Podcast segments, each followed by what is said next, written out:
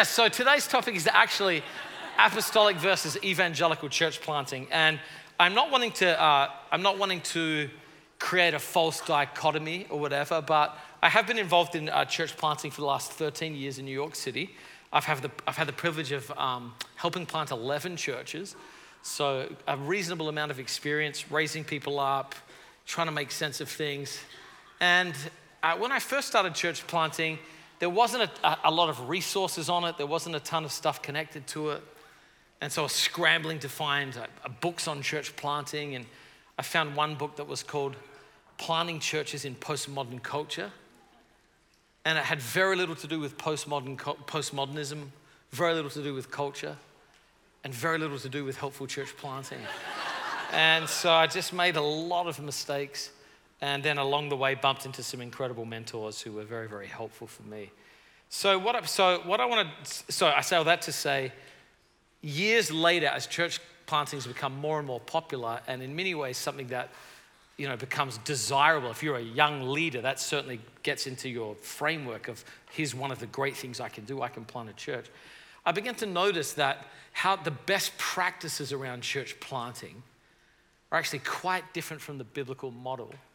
And so as a result, the fruit we were seeing didn't look like the biblical fruit. And this has been a source of like great frustration for me. So I've tried to go back and sort of what, what were they doing in the Bible? How does that mash with where we are right now? And then how do we go about doing it? So I'll try and do this in about 30 minutes. And let me just get a clock on here. I'll try and do this in about 30 minutes. And then I'd like to leave plenty of time for Q&A. Um, it's often been my experience that you can come to an event like this, hear great talks, and you're like, if they just answered that one thing, it would have been worth it. So if I can do that with this session, I'd rather send you away with clarity and my best thoughts rather than just generic content. So I'll try and do this in 30 minutes and then we'll have half an hour for Q&A. And if we run out of questions, you can all go take a nap. How does that sound? Okay, great. So uh, what I want to do, I did this for the senior leaders on Tuesday, but I think it is important just to get us on the same page about the kind of moment we're in when it comes to planting churches. And our cultural moment, I don't know if you saw this, and I don't know if this is the same in the, in, in the UK or this got talked about a lot, but the word of the year last year in the United States was post truth. This is the word of the year. This is the concept that everybody was talking about. And people just seem to live in a world where we just don't believe in absolute truth anymore. The only absolute truth in the world is that whatever I believe is true. And so that can be very challenging when you have an absolute meta claim, like you're wrong, there is one truth, and it's found in the Christian faith. And so that goes down really, really well when your message is, Hello, I'm here to tell you you're all wrong, I'm right, and it's good news for you. So we have to acknowledge that our starting point, the claims that we carry, the message we carry, is good news, but it is often perceived as imperialistic and unkind and very aggressive and so the framework of our message is challenging. We also live in a time which you're very aware of that is post Christian. Uh, this is, um, so this is my understanding of what post Christian is. Not that we don't have, that we don't exist or have some level of influence.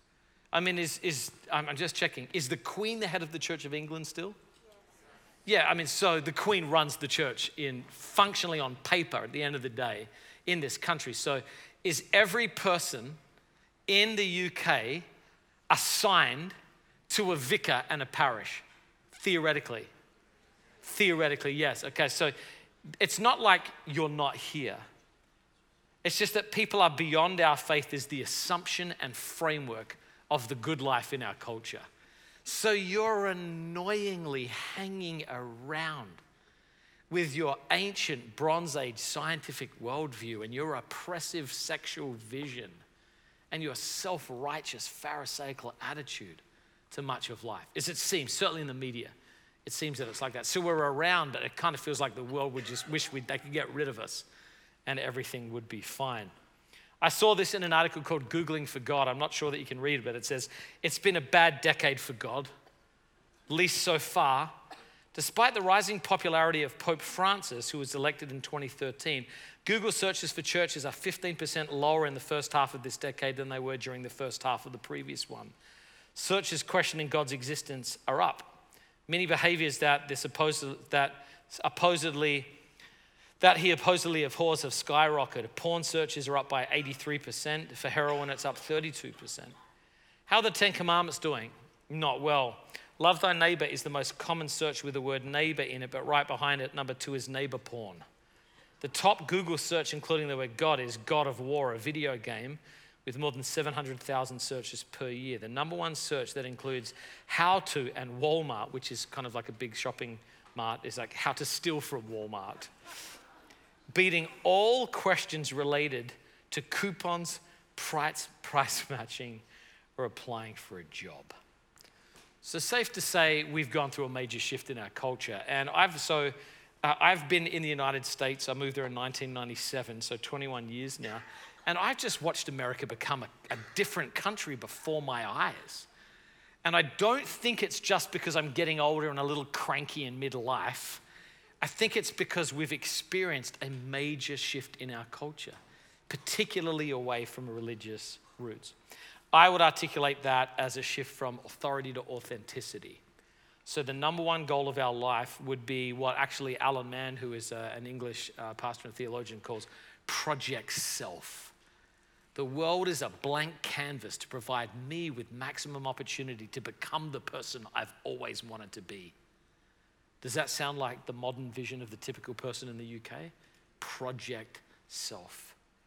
So Charles Taylor goes on and articulates this. He says, I mean the understanding of life which emerges with the romantic expressivism of the late 18th century, that each one of us has his or own way of realizing our humanity.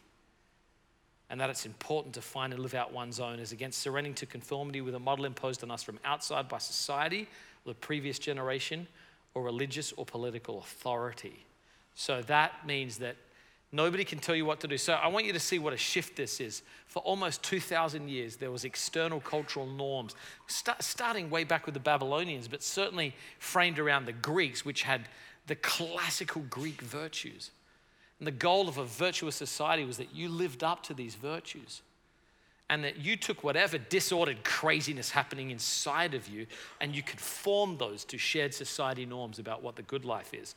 Well, that's been totally reversed. Now the goal is to reject all of those shared cultural virtues and express in your heart to its fullest capacity whatever's inside of you. And that is a level of staggering shift that's unbelievable. This, I think, is best represented in the trans community, which I know is a very challenging a challenging issue for the church to wrestle with, but the concept of gender identities, I think New York City legal, legally uh, recognizes over 70 now.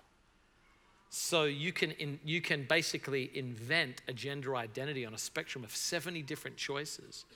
And there's no framework, philosophically or legally, to limit that. Because it's whatever you feel you are deserves legitimate expression. And that is a fact of the world that we live in. Also, society norms versus a blank canvas. Obviously, religion seen as a bit of a Debbie Downer on its best day. The previous generation, often a giant dis, uh, disconnect, and they say, Well, you don't know about my life. You didn't grow up like I grew up. And a lot of times, broken families, broken, broken homes. People move away from where they grow up, so they're severed functionally from family culture. They go away to university and often never return to the same place. A lot of transiency. And then lastly, all authority is personal authority, narrative authority. I shared on Tuesday, so I'll try and speak in uh, university settings at Bible clubs or whatever. And if I start saying this is what the Bible says, uh, you just see people just fold their arms and get angry and start preparing their mental defenses. But if the other day, if I say the other day I was reading the Bible and it really just made me feel loved, you watch people just open up and go, yeah. So there's no authority in the Bible. The authority is what I feel about the Bible. Now, I say all that to say it's not easy to plant churches now. How did this happen? Well, in some sense, this has happened because we have been pushed from the center to the fringe. People don't care if we have private faith, but it can't live in public space. And that's why you'll find uh, political Catholics in political office in the United States saying things that are totally insane, like this I'm personally opposed to abortion, but I think that every person has to make their choice. It's like, look, if you're a Catholic, it doesn't matter what you personally think about that issue. The church has an official position. And you're, you should be thinking of this. So when a political candidate says, well, I'm personally opposed to it, I never would want a legislator pushed out on others. It's like, well, I'm not, that's, that's the typical vision of what it means to be alive. We don't mind having personal faith, but it can't be represented politically. Also, we've, been, we've shifted from being seen strange as being seen, being seen. I mean, this is my fourth talk, and I'm running out of talk. So I'm just working. Being seen from being strange to being a threat. So, uh, a book came out written by two friends of mine called Good Faith. Interesting book. And they basically did, it was the, the latest research from Barna on how Christianity is viewed in America. And Christians are viewed by these two phrases extreme and irrelevant. So that's encouraging, isn't it?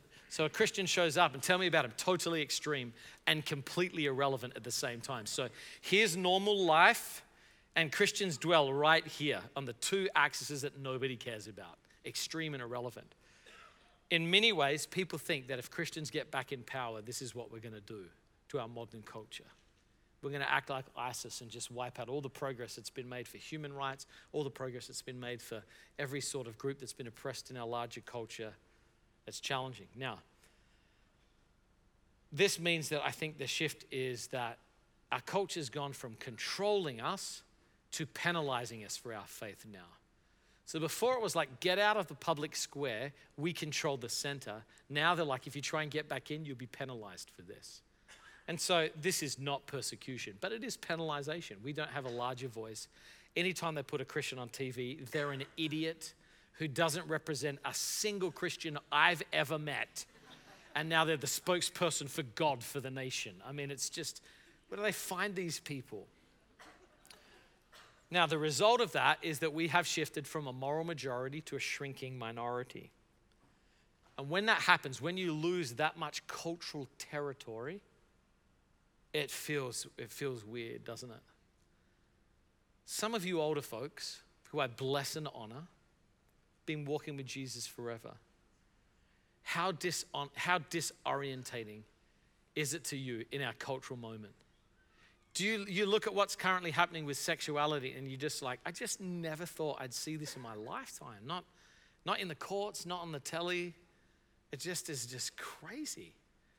Or some of the, the things with our technology, it just, just seems like it's happening so quickly.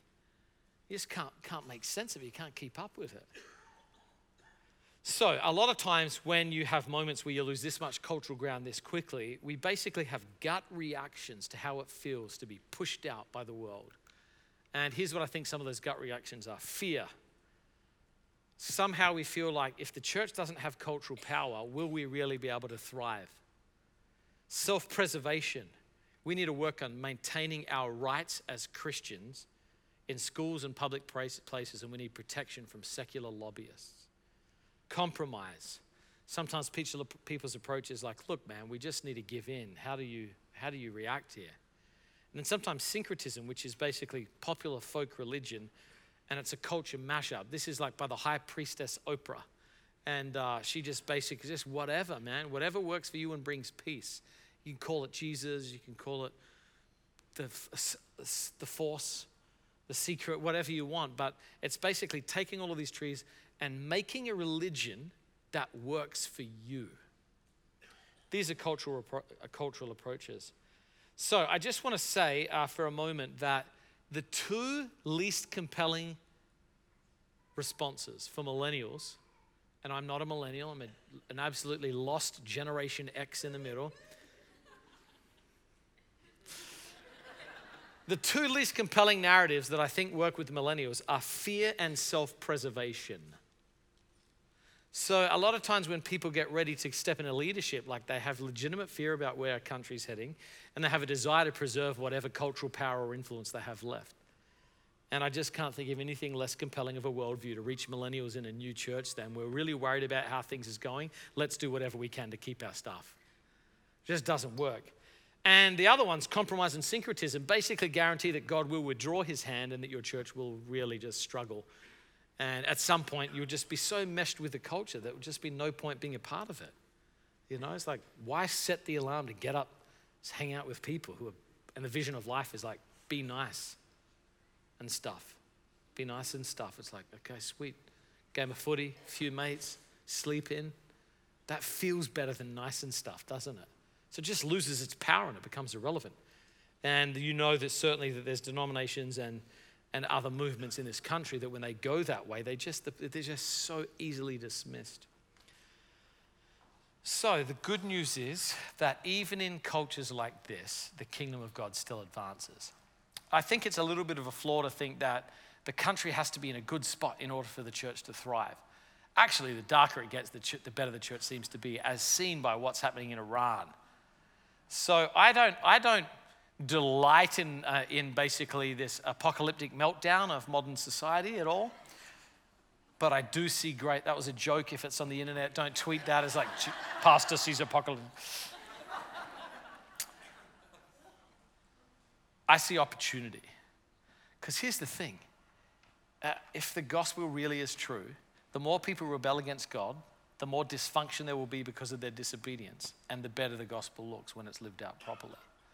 I think it's like incredible opportunity. The best way that you can see something, and I think the best teaching methods, methods are contrast methods. This or that. This is Jesus. There's two roads, a narrow road or a wide road. There's two kinds of houses, two kinds of trees. So when you get clarity on, like, hey, this is what it's like to live for Project Self and do whatever you want, and this is what it's like to be known and reclaimed by the person who created you and chose you, wants to redeem you and give you a future. I mean, you pick, pick your path. This one ends up, when it's lived properly, looking very, very beautiful. Now, I've just realized that that has nothing to do with evangelical versus uh, apostolic church planning, but I hope that was a helpful cultural analysis for a few minutes on where we're going. And you're aware of what you're in for. Okay, now, so, so as a professional speaker now, let me say point two. Point two. What church planting has practically become an evangelical culture, as far as I can see it, it looks something like this. Now, it, it may not be the same here in the UK as much, but I bet it's at least a little bit like this. Number one, someone gets a vision for a community. It's either the leader says, you know, we're going to go after this particular neighborhood or this particular area, or someone's at a meeting like this and God just whispers something on their heart and they're like, you know, he's burned Coventry on my heart or whatever it is. And then you get a vision for that. Coventry's a place, isn't it? Yes, good. So, after, after you get a vision for a community, then what ends up happening is that you go to that community and you connect with other Christians in that community. You start meeting other Christians and you see who's around there. And then often, if that community is hard, either it's, a, it's an underprivileged neighborhood or it's a city center neighborhood or you're a little bit of an outsider and you don't get the culture, and you've got people who want to be a part of this, it can be very, very hard, particularly if you get a team that moves there to help you and they're not from there or whatever, which is a strategy a lot of people employ. You can spend all of your time just meeting the needs of your core team. And whenever you plant churches, you know there's tremendous spiritual warfare. The number one warfare we see is children having nightmares. It's like if someone starts church planting in New York and they reach out to me, John, can I grab coffee? I'm like, let me guess. Your children are having nightmares. They're like, oh my gosh, is that a word of knowledge? I'm like, no, this is what happens when you do it here. And so it gets very, very hard. Any stresses in marriage that just look like little cracks just become canyons under pressure. It's very, very hard. So it can become, if you're not careful, very introverted. Then you established programs to keep those Christians attending your church planting projects. So it's like if you plant with someone and they have little kids and you're like, well, we actually feel like we just want to reach young people, we're not going to do creche. They're like, what are you talking about? There's going to be creche. And so then you don't really have a, a, a mum's worker, and so you put the kids in there. Or, and so if you're not careful, you build the ministry based on the people who are in your core team rather than the needs of the community that you're a part of. And then the goal is always to get it paying for itself. Because whoever gave you money in the first place wants you to get off their, their paycheck. It's like, just go. And if you're raising your own salary, you want the church to pay for you. It's like, okay, can you get me on one day a week? One and a, one and a half days a week? Th- three days a week? Let's do a special offering to get me at four days a week. We're just trying to get it to that point. And then, because that's really hard, by the way, if that happens, we might see a few people convert along the way and we'll make little videos and tell the absolute best stories that don't represent normal ministry whatsoever. The one highlight story, dear God, there is a God, here's our story, you know, to try and justify the funds and the expense and all the rest of it. So, if I sound really facetious, I'm not trying to be. I'm just trying to be honest. This is like what happens so often. Am I, is this the same in your country? Oh, yeah. So here's my question Is this what you really signed up for? No. Nobody wakes up and says, you know what, I want to do a really, really few hard years of stress and spiritual warfare, and then just see a couple folks become followers of Jesus. That's not it. We signed up for more than that. So, going back to the scriptures, then, what does what was the apostolic pattern when they planted churches? So this is my take of a little bit more of how it's biblical. Now, in the Q&A you can ask any questions you want, but I want to point out that borrowing Jesus' contrast method, that's what I'm doing here. So I'm trying to show what I see it become in many, many ways, and then what I think the scriptures sort of lay out an apostolic pattern for. And then you need to figure out in the middle of that what God's calling to you and how to live in the tension. But I'm trying to highlight two ways of thinking. So, the first thing that we see in the New Testament is that it's normally the Spirit's call and sending. It's the Holy Spirit when they're, remember in uh, uh, the city of Antioch, like I talked about, while they're worshiping and fasting, they're ministering to the Lord. The Holy Spirit set them apart and send them to me. And I love church planting and I think it's great, but my experience has been it's the people who have the clearest sense of the Spirit's call that do the best. Because for them, church planting is not a good idea or something our movement's doing. It's like, I got to do this or I'm disobeying Jesus. And I'm going to do this no matter what, and the fruit is up to Him because this is an obedience play for me. And I can just tell you the mentality of like, this is a great idea or that's a needy area, we should do something, as opposed to, I got a conviction from the Spirit. That is a different kind of church planter. Secondly, the person who shows up has to have some sort of connection to the context of the community that they are a part of.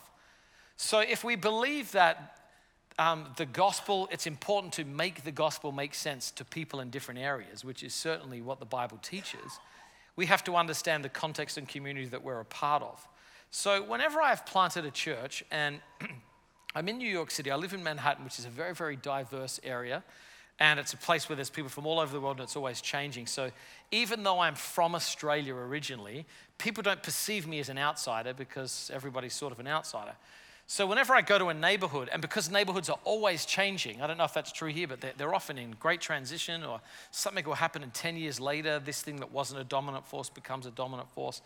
I think there's four areas that we have to look at in order to really understand how do I bring the good news of Jesus to bear on this area. So the first area is a historical dimension. The second one's an ethical dimension. The third one's an ethnical dimension. And then this one here, very easy word, a phenomenological dimension. So I took a class by a guy who got his PhD at Oxford in contextual missiology, and these are the words he used.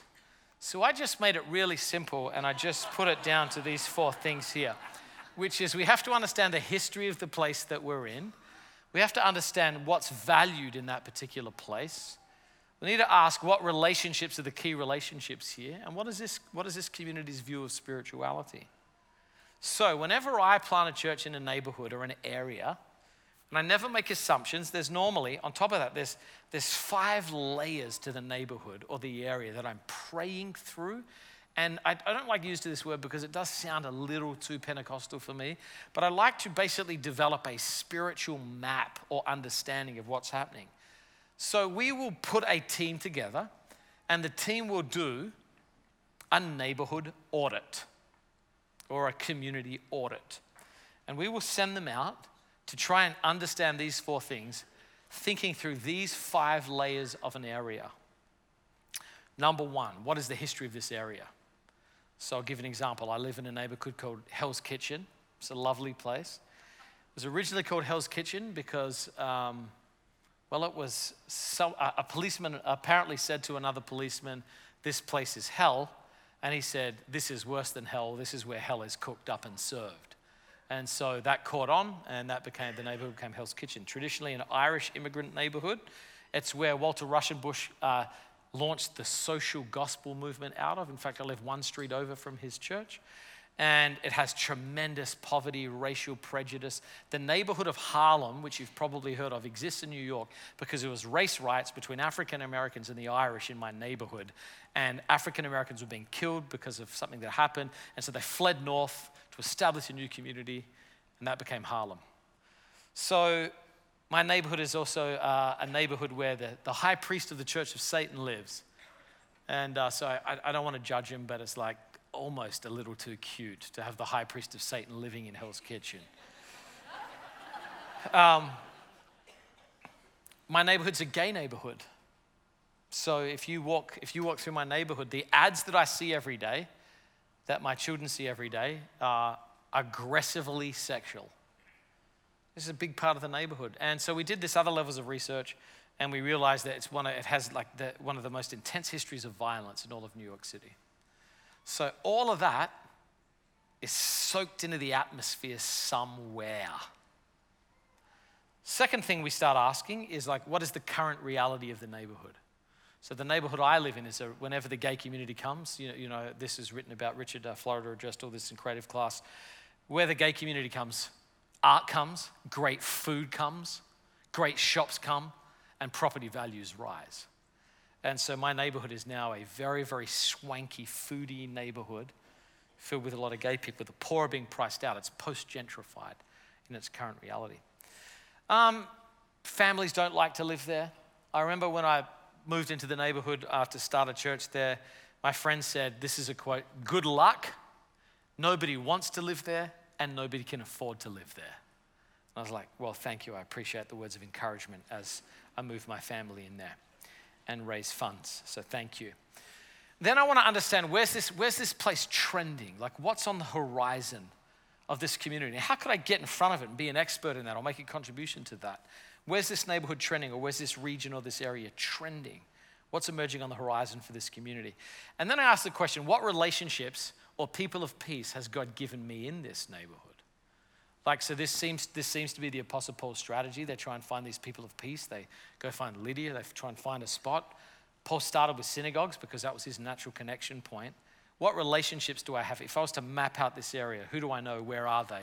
What do they represent? And then lastly, this one here is like, what promises of God has he given me for this region? Like, what are these Rhema words, these faith promises that's just like this? I will pray this into the concrete soil of this neighborhood until this breaks through. There will be kingdom fruit here. God has promised me. Very, very important to have those for your prayer life. They can either be scriptural verses, they can be prophetic words. You know what Paul said to Timothy? When Timothy's beat down, he says, Recall the prophetic words that were given to you when, when the elders spoke to you. He says, By recalling them, you may be able to fight well.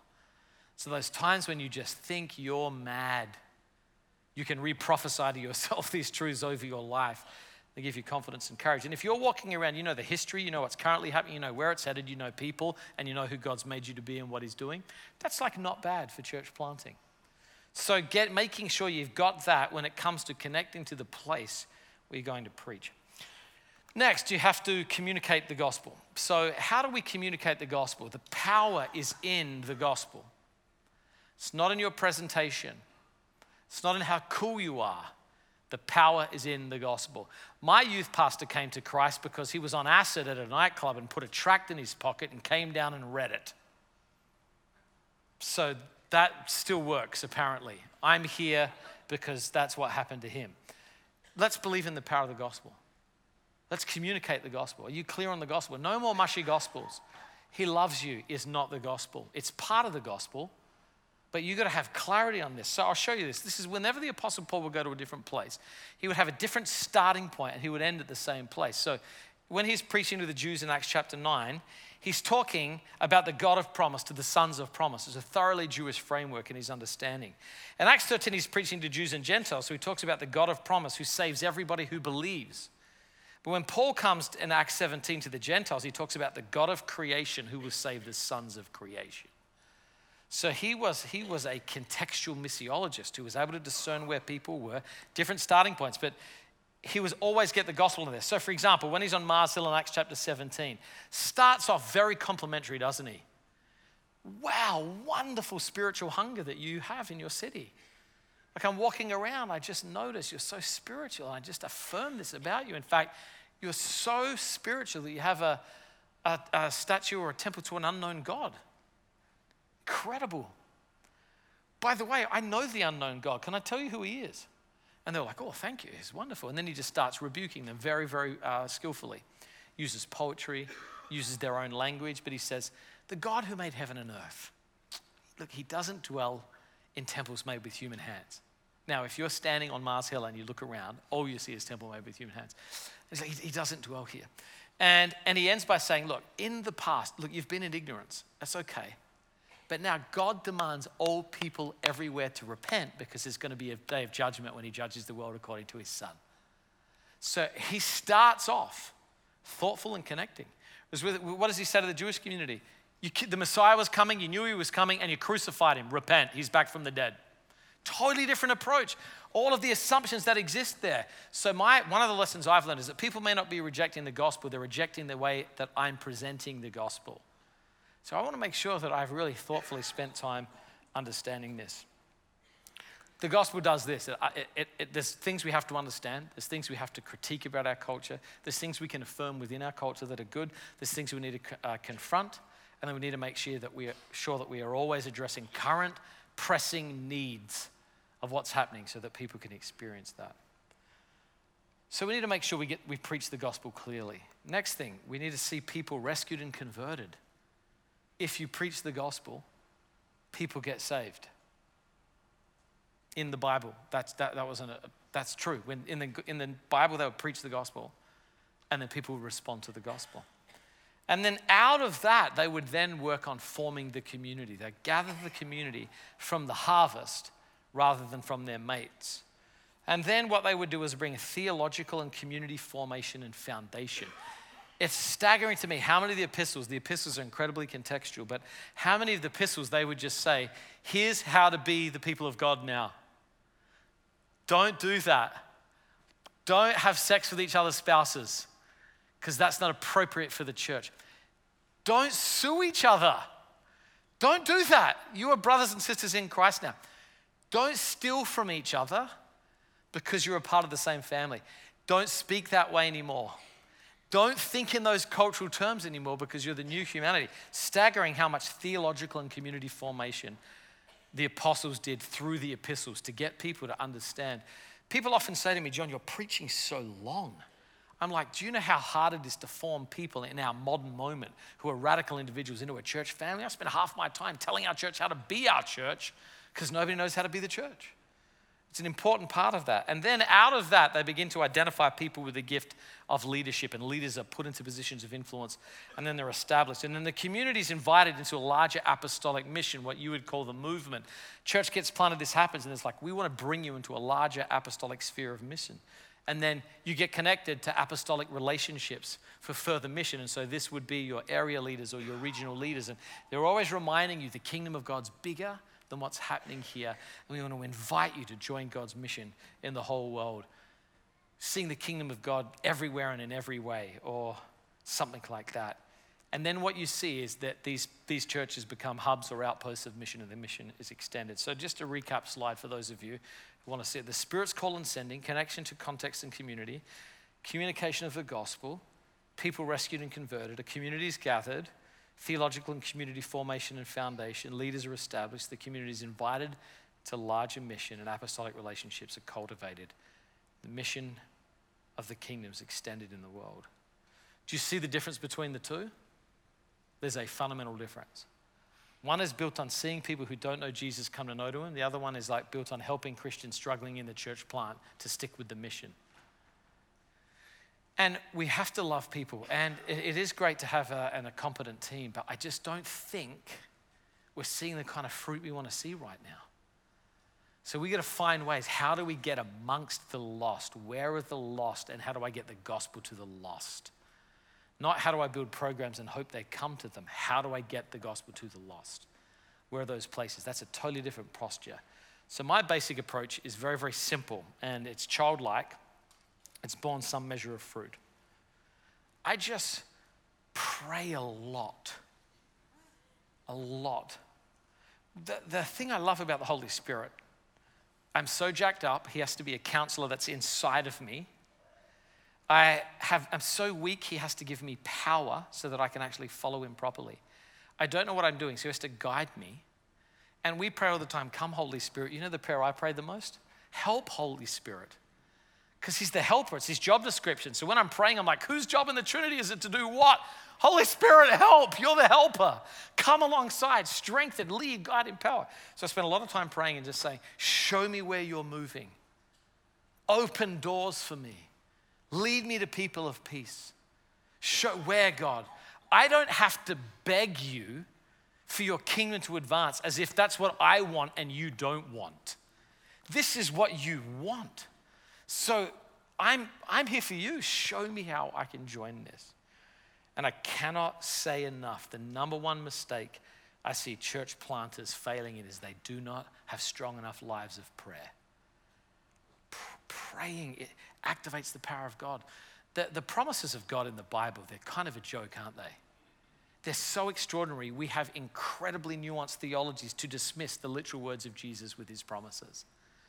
And we would rather theologically reduce them so we don't feel bad about our experience rather than press it and try and close the gap and see if he actually does those things today. So, if you're a church planter here, look, let me just give you a, a high five, a handshake, a, a hug, I'll hold you. Because it is hard. Whatever you're doing, man, praise God for your sacrifice and your faith. But I hope this at least like stirs something in your spirit to see a little bit more of that biblical model so it's not, it's church growth, not just church transfer. And the kingdom of God's actually advanced. I close with an apostolic promise for you. And one day I was, I was praying in the morning, I was praying outside the Port Authority under this bridge. And I read this uh, verse in my, my daily readings, and this just stands out to me. And this is, this is, can we go to the next slide? My clicker's gone. Well, I've got a great promise for you. It's uh, from Romans chapter 1.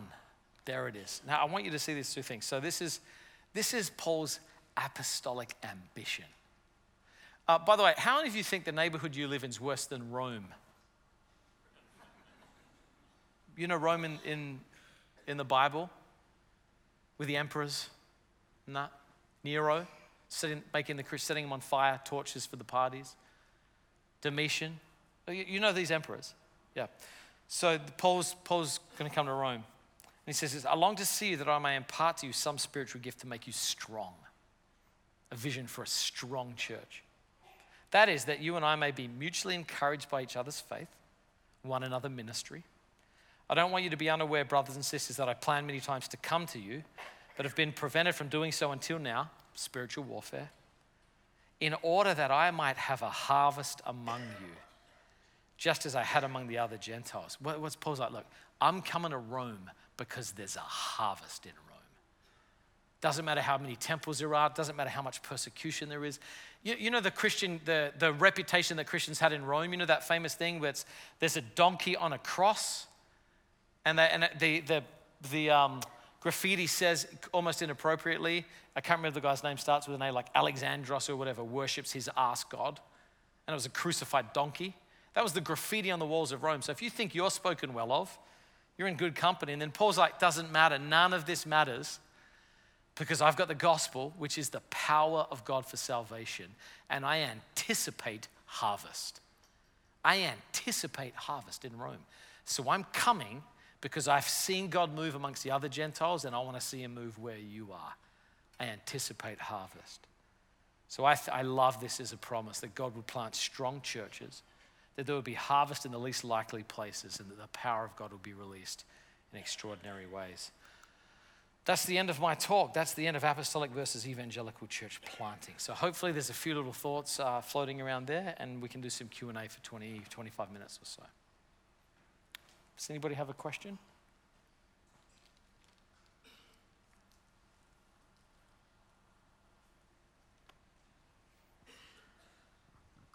Um, could you say a bit about the implications of it for training up future leaders and future church planters to do church planting in this other way? So, what was that first part of the question? Can you say a little bit about what? about the implications of um, this for training up future leaders and church Forgive planters. me, I'm going blind and deaf. Did you say implications or Implications, yeah.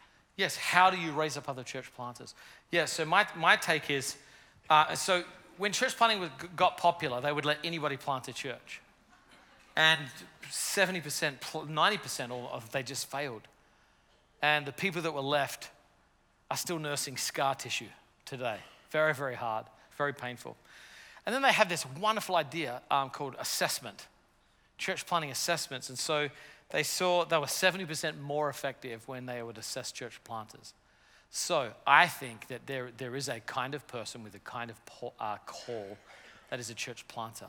Church planting is a specific call.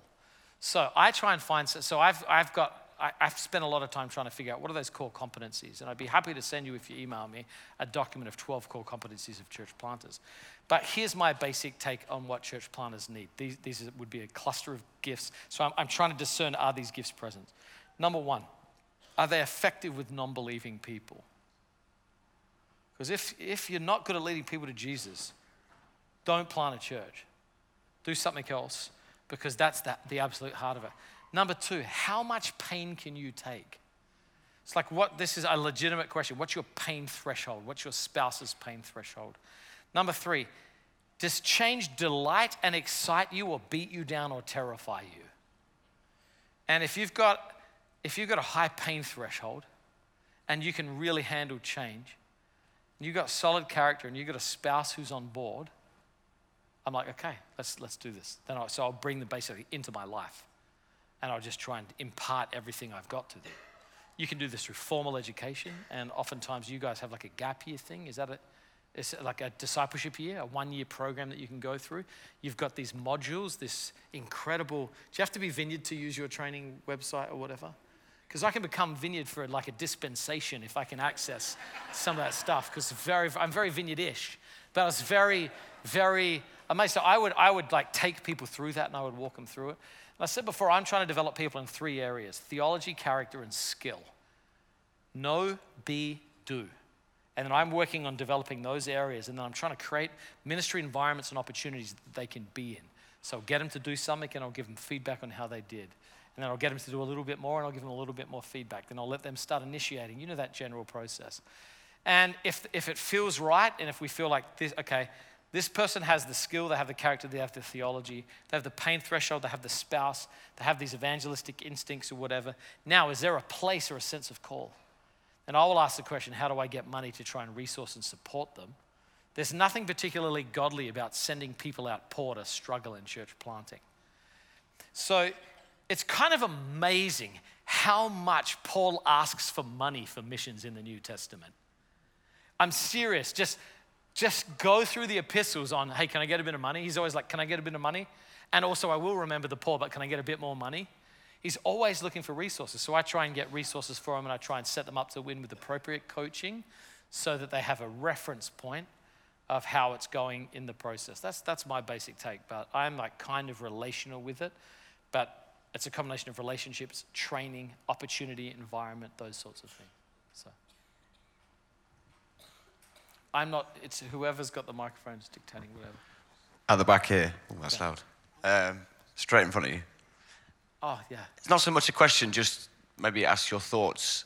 I've been thinking a lot about planting a church, but like planting a business in the church. So the church I go to, we've started a second site, so not so much a plant, but we were given a community centre by the council. They just didn't want it anymore but it's fully functional. That feels that's pretty good. Yeah, yeah, and it's pretty, so it's like fully functional. So there's classes and all sorts that go on in the week, you know, ah. and so in a sense it kind of pays for itself, you know. So just I've been really thinking about if you could plant churches, but you could like plant a business in the church, you would obviously then practically pay for it, but there could be all kinds of other things that come as a result of that. Whether you had any thoughts about that? Well, um, churches and businesses are fundamentally different things. So the, the church is under the direct lordship of Jesus. He's the head of the church. You've got sacraments. You've got the call to discipleship, or ordinances. You know, you've got the call to discipleship. The goal is to make a prepared bride for Jesus and to send it out on mission. So, I think if you're clear on that, you can you can get incredibly creative as to how you express that where you express that, and things like that. So I would love to have a community center. I, so, there, so there's, a, there's a missional concept called business as mission. And business as mission basically tries to ask how do we plant businesses that are led by Christians that can be like a front door for mission? But at some point, a business can't be a church. And I, don't, I, I think they're fundamentally different issues. But I love the idea of Christians owning a business, blessing people and seeking to reach out, and doing an excellent job. By the way, whatever you're doing is the best of whatever it is, wherever you're doing it. And then utilizing the resources for further church planting. That feels great. I don't, you know, I, I think if Paul was not as nomadic, maybe he would have set up the Apostle Paul's like permanent tent service. And he would have just dug in and he would have done that. And he did the lecture hall of Tyrannus in the afternoon. So he's making tents and then he's doing discipleship and mission. And I, I think it's a wonderful idea. I think it does alleviate the burden of having to raise so much money on the front end and to rely on contributions. So, my, my take with church planting, just so you know, is, and this is the biblical model that, uh, or this is the model I see in Scripture, is that apostolic ministry should be done for free as much as possible. And you can either do that through tent making, where you get a job and you're paying your own way. You can do that by fundraising. But I don't think that the people you're reaching should bear the burden of the initial mission. At some point, that will transition to a health, a healthy congregation. And then it is the congregation's biblical obligation to care for the needs of that particular local community.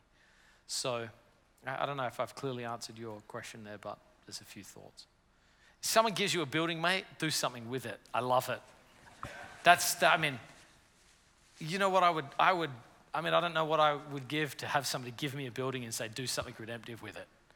So praise God for that, man. I just pray that that is incredibly fruitful and great opportunity. Yeah. Yeah, I think um, so many times we've seen um, like a group of people go out in a spirit of revival, but within a matter of weeks it crumbles into survival mode. So I wonder, what habits did you put in place to guard against that? So that, that, that is very, very true. Um, so I, there's a concept that I talk about. I really appreciated that talk on rest. I, I'm, I'm, I'm flying back from England so I can have a Sabbath. I, I spoke at an event in California last week and I ended it so I could be back. I'm a big Sabbath practicer. I love Sabbath. I take time off every year. I, I want to I wanna be in it for the long haul. I mean, I take significant time off. You know how? no. Do you know how much time you get in America? I came to America and they're like, I got my first real job, and they're like, okay, we're just going over your package. You get 10 days of holidays a year. And I was like, well, it's going to take me three days to get there. It's going to take me two days to like get over how angry the kids were when we traveled. I'm going to have a couple of days, then we have to psychologically turn the corner to go back, travel back, and I'm going to be completely exhausted. So I want more holidays. When I was a butcher in Elizabeth South, I got way more than that. So as soon as I became my own boss, I was like, give me two months a year. I'm starting there. I'm getting back holiday pay. So I, I do take significant uh, holiday time, and I realize it's an extraordinary privilege to do so. So I'm after a concept that I would call sustained urgency. If you're always urgent, you'll burn out. And if all you care about is sustainability, you're not going to have any sort of intensity to get work done. And so every person has to figure out who has God made me? What pace can I run at at a healthy manner for how long? And this is why sort of that assessment process uh, for church planters is very good. And then you need to get right to the edge of what is a sustainable pace and just stay there. And over the course of time, if your capacity grows because you've learned to live in that, you can increase it a little bit. But sustained urgency is the key to me. I, I see this happen in New York all the time. Church planters come and they're just going mad and they almost burn out, and then everything's about, everything is about Sabbath and and and it's and I'm just like, look, I appreciate that, but everybody doesn't get that luxury in their life. And if you stop living amongst the urgency of need or whatever, you just you're not going to reach anybody. And somehow getting those things together in some manner. I love the language that was used, like the, the rhythm, the redemptive rhythms of Jesus. I think that is brilliant. So you've got to find what those rhythms are. I, I did do an exercise, you may want to do it yourself, of all the places Jesus spent time. So, how much time did he spend with the Father? How much time did he spend with the three? How much time did he spend with the 12? How much time did he spend one on one? And then, how much time did he spend in front of the masses? to sort of develop my rhythm based on who I am and how I saw Jesus live. Every person has to do that for themselves and figure it out. God's not honored with angry, burned out, bitter Christians. So if your church plan is making you angry and bitter and burned out, you're going to be embodying bad news. Following Jesus is exhausting and depressing. That will be your message to others. But it can't also be that following Jesus is just like a walk in the park and a week of delicious picnics either. It can't be that. So, somewhere in the middle, sustained urgency, that's what I think you shoot for. Yeah. By the way, look, I'm not an expert here, man. I'm making mistakes. Just I want. I don't even like this dynamic, which is a big crowd of people and then me on a podium with a microphone or whatever. I may be wrong here. I'm just like, I'm just working on stuff just like you are. I'm, I'm always revisiting stuff and trying to make it out. So, but John, I, I think John, that's one of the reasons that we. Hello, hello. Yeah. Hello. Sorry. John, I think that's one of the reasons yeah. that we love you, man. And we are so grateful that you've been part of uh, this thing for a few days. I know for a lot of people, uh, you've really sparked hearts and comforted hearts and um, wrecked us as well in the best sense of the word. So we honor you and we, we're glad that you're here. Yeah. We pray blessing on your family and, and all you. that. So we know. Thank you. Um, the, yeah.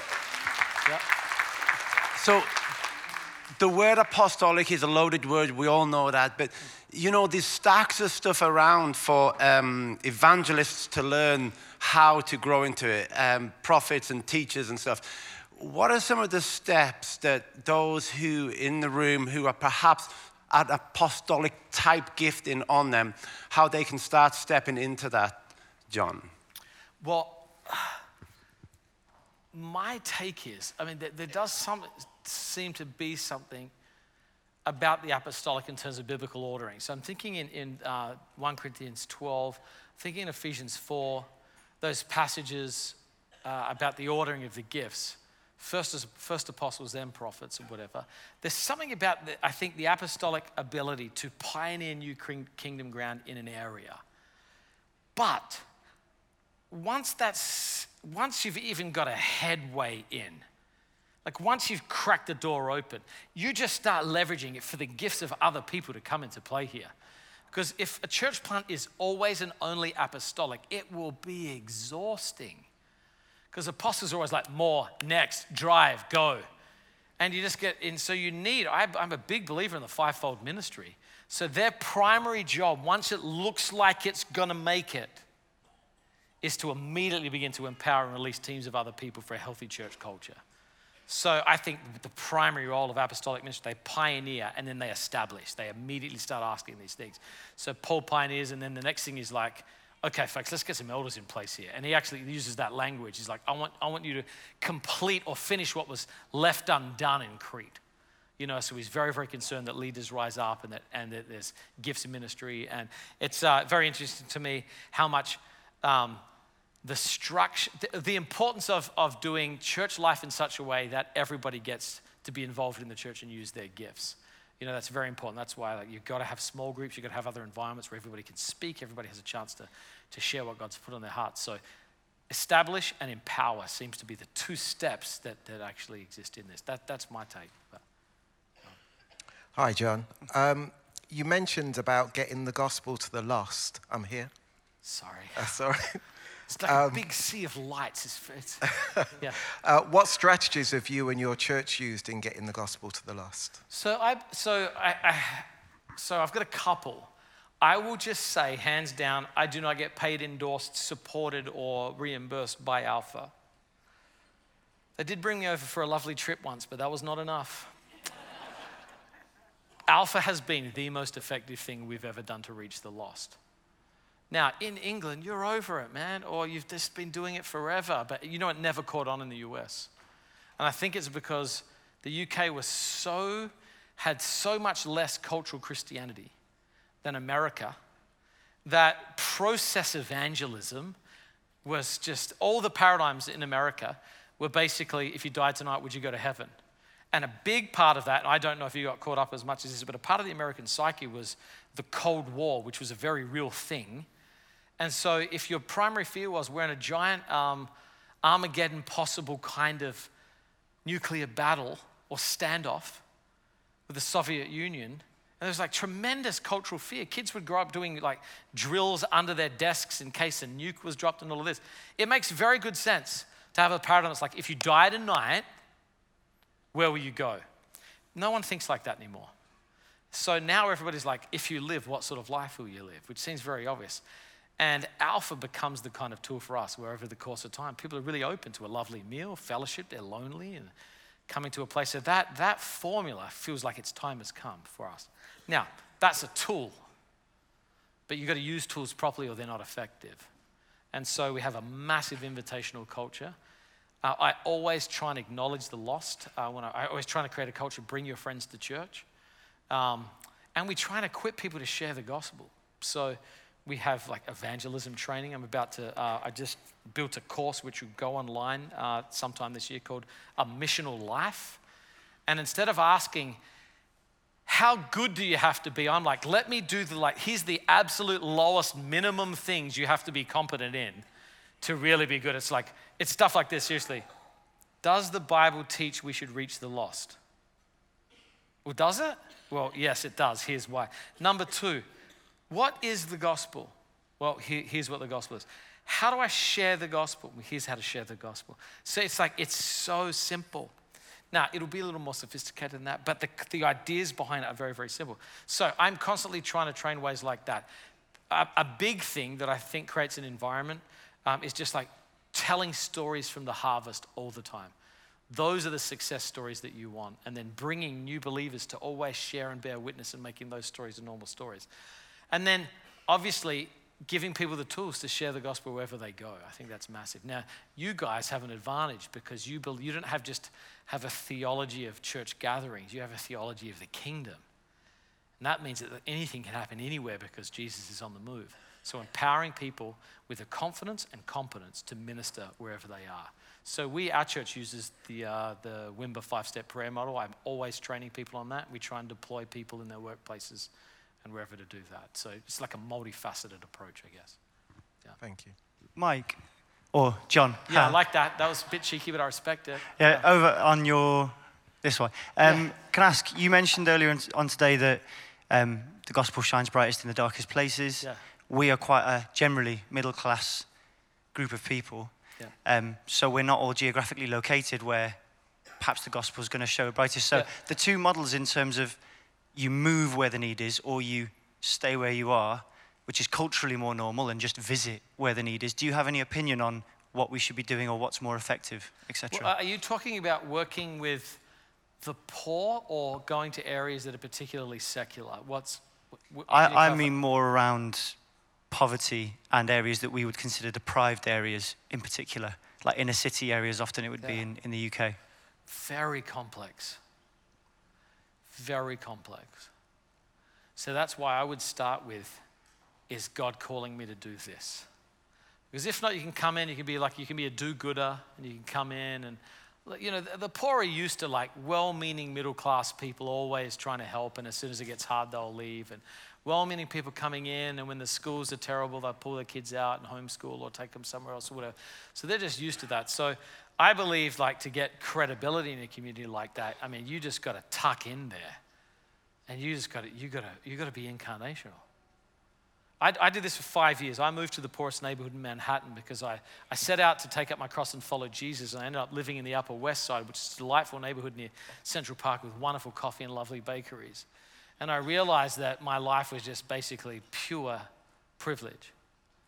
And I went up to Washington Heights, which is a, a, Dominican neighborhood. My, I put my kids in a school. There was three white kids in the school. My kids were two of them. And um, man, I just couldn't get any traction in the neighborhood.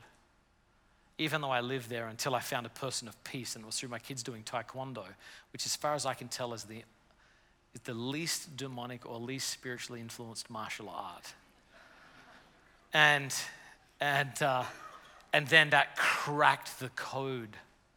And my kids became the people of peace. There was 100 families in that. And then I would walk through the neighborhood and they'd be like, yo, you're Haley's dad, aren't you? She looks just like you. And I'm like, I know, I'm sorry for her, you know.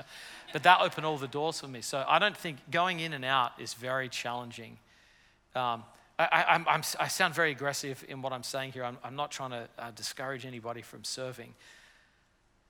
But often it ends up being we feel better about ourselves because we're doing something rather than really helping, really helping people. So, but once again, I just back out of that driveway and I just say, the Holy Spirit has to tell you who you are and where you are. But to me, the fruit is incarnational fruit. Another thing that's very interesting, just to complicate this one step further, I have uh, a friend who's lived amongst the poor, and he says, "You know, you guys, you guys are crazy. You're trying to come into the neighborhood, and our whole strategy is get get us out of here. How do we get kids out of here? We're trying to build a beeline out of this place while you're trying to come into this place. It's very confusing for them. So if your strategy doesn't at least include raising people up and in peace, so it's it's just very complicated. Yeah, um, yeah. John? Yes. Hello. Um, how might you respond if a very wealthy, well resourced church plants just down the road from your church?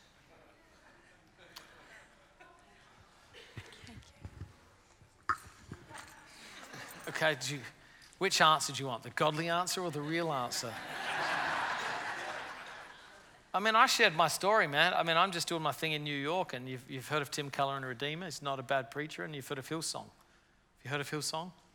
Yeah, so they just opened up next door. So my church was on the same street as Hillsong. I'd been serving the neighborhood, living there, paying a stupid amount of money for rent so they could drive their trucks in and set up and then tear it all down and then drive back to wherever it was cheaper. I'm not bitter at all. I love Carl Lentz. He's a friend of mine and I honor him. He's a really great guy. Um, man, that's, that's your issue. You, get, you, like, I got to bring my motives before God. God, use this as an opportunity for my own spiritual formation. Why am I insecure? Why do I feel threatened here, God? Like, and being honest about it, not being more spiritual, well, I know I should or whatever. So I often have to pray very hard prayers like, Father, uh, to change my heart, which is the only way I know I can change is by bringing it into your presence, bless them, use them. In the kingdom of God, they're going to reach people I'm never going to be able to reach. So, Lord, get my eyes, and I just trust you, Lord, and reveal, you know, I just use it as spiritual formation. Yeah, it's hard. Oh, gosh, it's hard. So that was really encouraging. What else we got before we before we close it out? Maybe one or two more. I think that's I think that was the last question, John. Unfortunately, because time's time's come to an end. So okay, was the last so one. here's what I'm happy to do. If you want, I'm happy to just hang out here and just talk to whoever um, for a few for a few more minutes, if that's helpful. And then, um, but let me just say, you guys are wonderful. Really, thank you so much. Whatever you're working on, wherever God's blessing you Whatever your gifts are, whatever sacrifice you've paid, it is not in vain. It is not in vain. The Father sees you, He loves you, He knows what you're doing, He cares about it, it matters. So just thanks for being faithful wherever God's got you in His vineyard. Amen.